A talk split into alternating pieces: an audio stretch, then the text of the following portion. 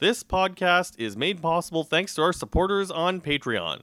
A big thank you goes out to Adnan Icel, owner of Icellars Estate Winery. You can visit them at 615 Concession 5 Road in Niagara on the Lake, or check out their website at icellars.ca. Find out how you can support us, like Adnan, by visiting patreon.com slash two guys talking wine.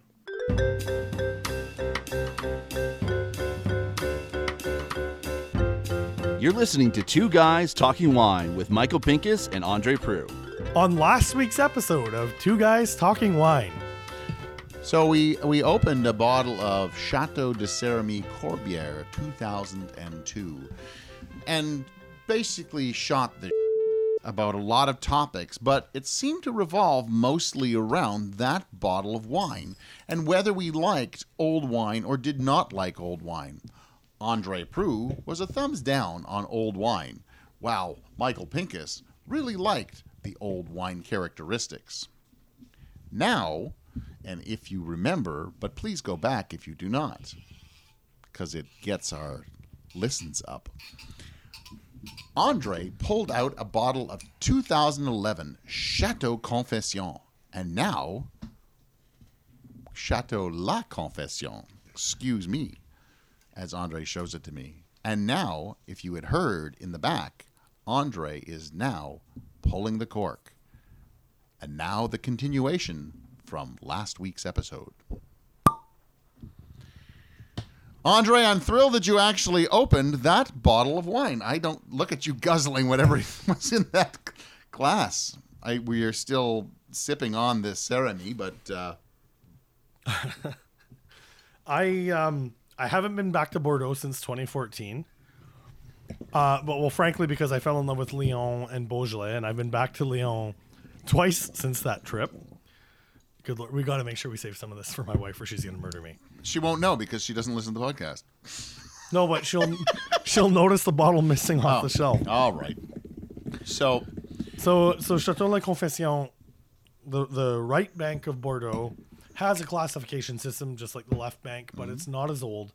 So you have um, so it's Merlot dominant. But you have uh, nope. It's you got a lot of Cabernet Franc. They're mo- okay, most of them most of them are Merlot dominant. But you've talked about like the heavy hitters, like Chateau Cheval Blanc is 50-50 Cab Franc Merlot. But you see more Cab Franc on the right bank. But just to sort of explain how it works, you have the Premier Grand Cru Class A. There's a handful of them. Grand Cru Class A, there's a lot more of them. And then you can put Grand Cru on your bottles but what that means is you followed a specific set of rules, kind of like DOC. I I don't say G because there's no tasting panel, but it has to do mainly with uh, cropping and and just the way you deal with your winemaking. So, Okay, so we we, so this is a Grand Cru. we talked wine. about an eleven dollar bottle of sixteen year old wine. Now we are here at a how much is this? It was like 50, 60 bucks. Okay, so it's we're it's talking- not terribly expensive, but it's a lot of money. Okay. So it's a 50 60 dollar bottle of wine. We are now eight years uh, from vintage date. So, uh, Andre, what are your thoughts? It's too young. Okay. So, too young. It's still got the tannin on it, and it still has some vibrant fruit to it. Because we mentioned a little bit in the last podcast about wines being built, and I think Bordeaux are wines that are clearly built to age, especially wines like this. So, that's a lovely bottle of wine, to tell you the truth. I'm happy to drink that right now. I find the tannins still just a little They are a grippy. little, yeah, they are a little, they're, they're grabbing at the tongue. There's no doubt about it. But I would say in about two hours, that bottle is is going to be in in one of those places where you're going to be very happy. But how about those opened it. aromas? Like the nose is just so concentrated. And once again, this is not taking away from the Chateau Sérame. It's just like these wines are clearly made differently. They're Like, made 100 percent differently. There's no been, doubt about this it. This has been cropped down. Like this has been. One's one's eleven dollars. One's fifty five. Let's let's uh, cut it in the middle somewhere. So, I would. I think I'd like to see La Confession at sixteen years. Although I don't know if it'll make Actually, it, but I, I- think it would probably age well, very we're also that way. talking about vintage variation because I had a vertical going back to 08. I've been drinking them sort of at the 10 year mark. Yeah. Um, when I opened the 2010, um, it was past its prime. It wasn't as past its prime as the CRM, but as I said in the last podcast, I like the wine where the fruit is still vibrant and young, but the tannin has relaxed. Yep. When I start getting that that secondary flavors, like where it's still fruit but really dried up, I'm not enjoying the wine as much as when it's like young and vibrant. And I found that 2010, when I drank it in 2018, was a little bit dried up. So comparatively, now this is a 2011. Where are you on this? Because And I, this is, is a little bit too young. It is starting to show some of its secondary flavors, but the tannin is still grippy. It's grippy as hell. I find that that, lovely. Obviously, I am not the, the I'm not the foodie that you are. I like food, but I am not the person who uh, tries a bottle of wine and thinks, "What am I going to dr- What am I going to eat with this?" Uh, or, by conversely, do I make my menu and then go down to my cellar and go, "This will go very well with that." I'm a drink what I want, eat what I want, and if they don't go together, don't put them in your mouth at the same time kind of guy. Okay. Whereas you, I think, are always on the hunt for a, I do. combination I do both. that. Well, I, I mean, and I'm surprised we didn't get more reaction to it because um, we essentially said that food and wine pairing is kind of bullshit on the podcast, and I sort of stand by that. Where I'm totally in agreement with that. where you know it's sort of like we said wine and food there's certain wines and food that go good together but like i'm saying that with like not a lot of enthusiasm where there is only a handful of wine and food pairings where it's just like oh my god this has elevated the wine this has elevated the food There are a lot of uh, pizza, pasta, burger wines. There are Yeah. so many of those. because that- there's certain there's certain things you just don't want to go and go but like i don't know i think an off dry riesling is a great pasta burger pizza wine too because you're getting sweetness with salty and acid when you're talking about wine and food put together Look, I'm I'm one of those who who opens a bottle of Chianti with my neighbor, and uh, we just drink them out of little um, uh, juice glasses. Oh, you don't pull out the Zaltos for that? No, Why just not? little juice glasses because. So he's old school Italian, right? So he's a few. Okay, ye- if he's a few can, years if old. people can picture this, when Michael says old school Italian, he's doing the stereotypical like the thumbs on the fingers thumbs and on the, the, fingers, and he's about to talk like a Mario. like he's got he's he's old school oh god, Italian. okay. And first off, to anyone Italian, I'm sorry if I offended you. I've got the that's hunched bad. shoulders. I'm a moving like it is. Okay, now Michael did it. You need to apologize. So I'm not going to apologize because Okay, if Don you Cherry. if you watch, you know, old time movies when they're in Italy and they're sitting on the on the on the piazza and they're and they've got the the it's basically a or they're sitting around the family table. They have those those old uh, juice glasses or a juice glass of some sort, and that's what they're pouring the wine into. And Joe and I, that's my neighbor. Um, hello, Joe. Um, have decided that anytime we open a bottle of Chianti, that's what we're going to drink in the Wait. Uh, but anyway, uh, you know that's that's the kind of thing that I do with Chianti. Whether it's right or wrong, I- don't know. But I, I like doing that. It's it's a fun thing that I do. I remember that we opened once a bottle of Chianti and I knew it was corked. I knew hundred percent it was corked. We drank the whole bottle of wine because out of a juice glass, who cares? this is already uh, sorry the La Confession. It's already a little bit brown on the edges. Look, I, I, you said that uh, you think it's still a little young. I would agree with you. It is still a little bit young, but I think you're getting to the sweet spot, like within Oh the yeah, next oh year. yeah, oh yeah. Like within the next year. But I mean, that's it. Uh, coming back to once again what we said last podcast, I've been swirling this first glass. We didn't pour huge glasses. We poured a splash to get an idea of it. Um, I've been swirling it basically the entire time. You and I were both busy offending the entire Italian community.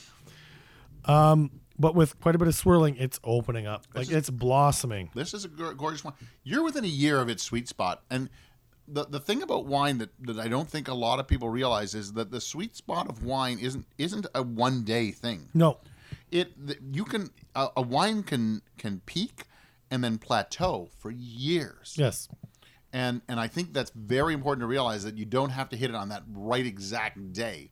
You can hit it uh, in, uh, it could be a whole year it could be three years it could be five years that it's at that plateau.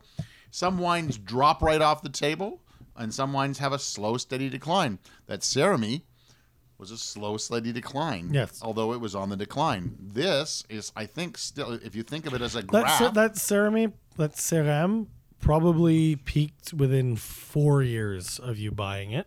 Probably. and then it's been on the slow decline since then, which is great because once again, when we talk about wines being built, like a, a ten dollar Languedoc wine is being made for that ninety nine percent of people who are going to take it home and drink it immediately, where the La Confession is a smaller, handmade, you know, craft craft winery for Correct. lack of a better term. Probably let let's just throw a random number out there, and if anyone has stats to correct me, please do so. But I'll say it's it's fifty percent. Let's say fifty percent of the people are buying this because they know what it is. They're gonna put it in either their cellar, or in my case, my my wine racks, and they're gonna wait a few at least a few years to open it. There's some, there's some really good tannin in here, but I mean, you're within a year of its of its peak. I'd That's agree what with that. that's my guess. You're within a year. I'd agree with that. And this is a wine I buy every year just frankly because I love the Canadian connection. I love that John owns the winery. And it's really cool if you visit Saint Emilion, you drive up the street, like it's across the street from uh, Grand Pontet, another really great winery. But they have a French flag and an Ontario flag on their flagpoles. Oh, that's kind of cool. Yeah. So it's got a nice Ontario connection. Yeah. And um, yeah, I, I'm I'm very happy with. Thank you very much for opening that, Andre. That's that's you know that really shows. Uh, you know Bordeaux in a in a great light. Uh, it, it's yeah, I, I will fully admit Bordeaux is one of those places like Burgundy that Oh, confuses still the crap out of me. I, I don't find Bordeaux confusing, but I find it too expensive to get the good stuff. I, I find it not very approachable. And there's But been a it- but few it's- have been a few wines that we have found that were very approachable. and that's it and that's been the best part about the toronto life monthly piece that we do is i think it's really given us a chance to focus on burgundy and bordeaux regions and first off burgundy doesn't like Burgundy confused the hell out of me. And yes, we have to get Thomas on the podcast. yeah we do need to, To do a burgundy explain podcast more with Thomas. Well because um vintages I want him to bring vintages, a bottle of wine from every region in Burgundy. Oh, I mean, that depends how you break that down. We got to tag him on that. Uh, oh my god! Can you that'd be- imagine? Like that would be like hundred bottles of wine.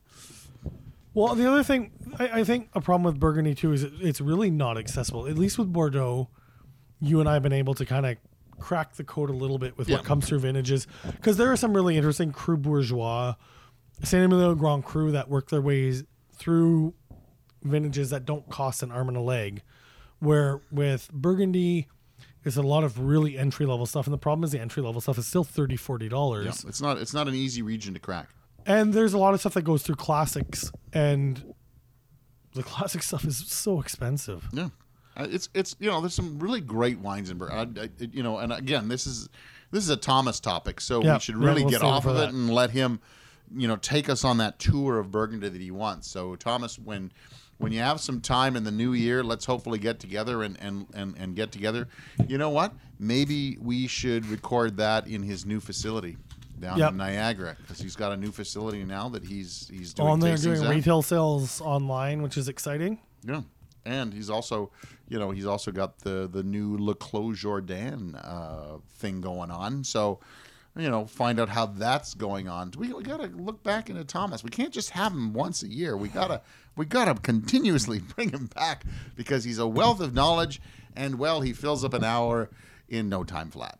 Or three hours, and then Andre has to Oh, I love cut it. it down to oh an yeah, hour. here, Andre. Here's three hours of, of tape. See what you can do with it. You know, I, I really think we're out of gas on this. I know the podcast is short, but uh, thank you for prying this out of my cellar. Oh my god, like the bottom of the cork. Just look at the color of that. But That's that's a complete purple. But it, you know what? It's not up the cork in any way, shape, or form, and I love seeing that.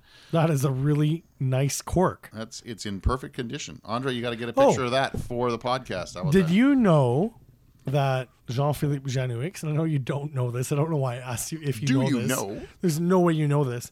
But uh, Jean-Philippe plays Gregorian chants Oh, to the barrels. on speakers into the barrels of the wine. and that's for Chateau La Confession, Chateau La correct? Yes. Well, actually, I didn't know it was him who did it, but I had heard there There- was there's lots winemakers doing There's it. lots of people in, in, in Bordeaux that do that. So, do you feel more Gregorian drinking this wine? Well, I feel a little bit more serene, but frankly, anything that keeps me calm while I have to deal with you is uh, considered a W. All right, and uh, here I go popping a, a Scotch bonnet. I'm Michael Pincus of michaelpincuswinereview.com. I'm Andre Proulx of AndreWineReview.ca. Check out our Patreon. It helps us make great content like this, but I'll be honest, I'm not sure if this is our finest work. But I think it's important to talk about aging wine because I think a lot of people listening to this podcast are collectors. I would think so, and I would think that, or they want to be budding collectors. And um, you look, you can either collect like me, which is just any cheap you can find. Well, frankly, out. let's let's let's face it. Your cellar is Russian roulette of wine. it is totally. And, and I'll be honest, my, mine is, is also a little bit of that because I live in an apartment in Toronto. I don't have the temperature control. I do my best to keep the room at the best thing. But let's face it, this 2011 has seen fluctuations in, in temperature. In your cellar, this wine would be way younger than what we're drinking right now. Could be, could be, but I mean, you know, it's it's lovely that you open it and that you, you- you're you're buying more expensive wine than I am. Just drink your wines young. Drink your wines young. You, you can't take them back when they're too old. Well, no, you can't bring them back from the abyss. I guess. I, I guess. I mean, if, you, if you're spending the money, drink drink the wines young. You, you'll enjoy them way more than if you regretted aging them too long. I, I would I would guess, but it, I still go with age some. You know, age some of them. Buy buy in the rule of three. I know we're no, we're way off again. Oh no no no! But I love. I actually agree with you on this. Rule of three: drink one now, drink one in a few years, and then figure out what to do with your third bottle. Mm-hmm. Good mm-hmm. night. Thanks for listening. Please subscribe to Two Guys Talking Wine on iTunes.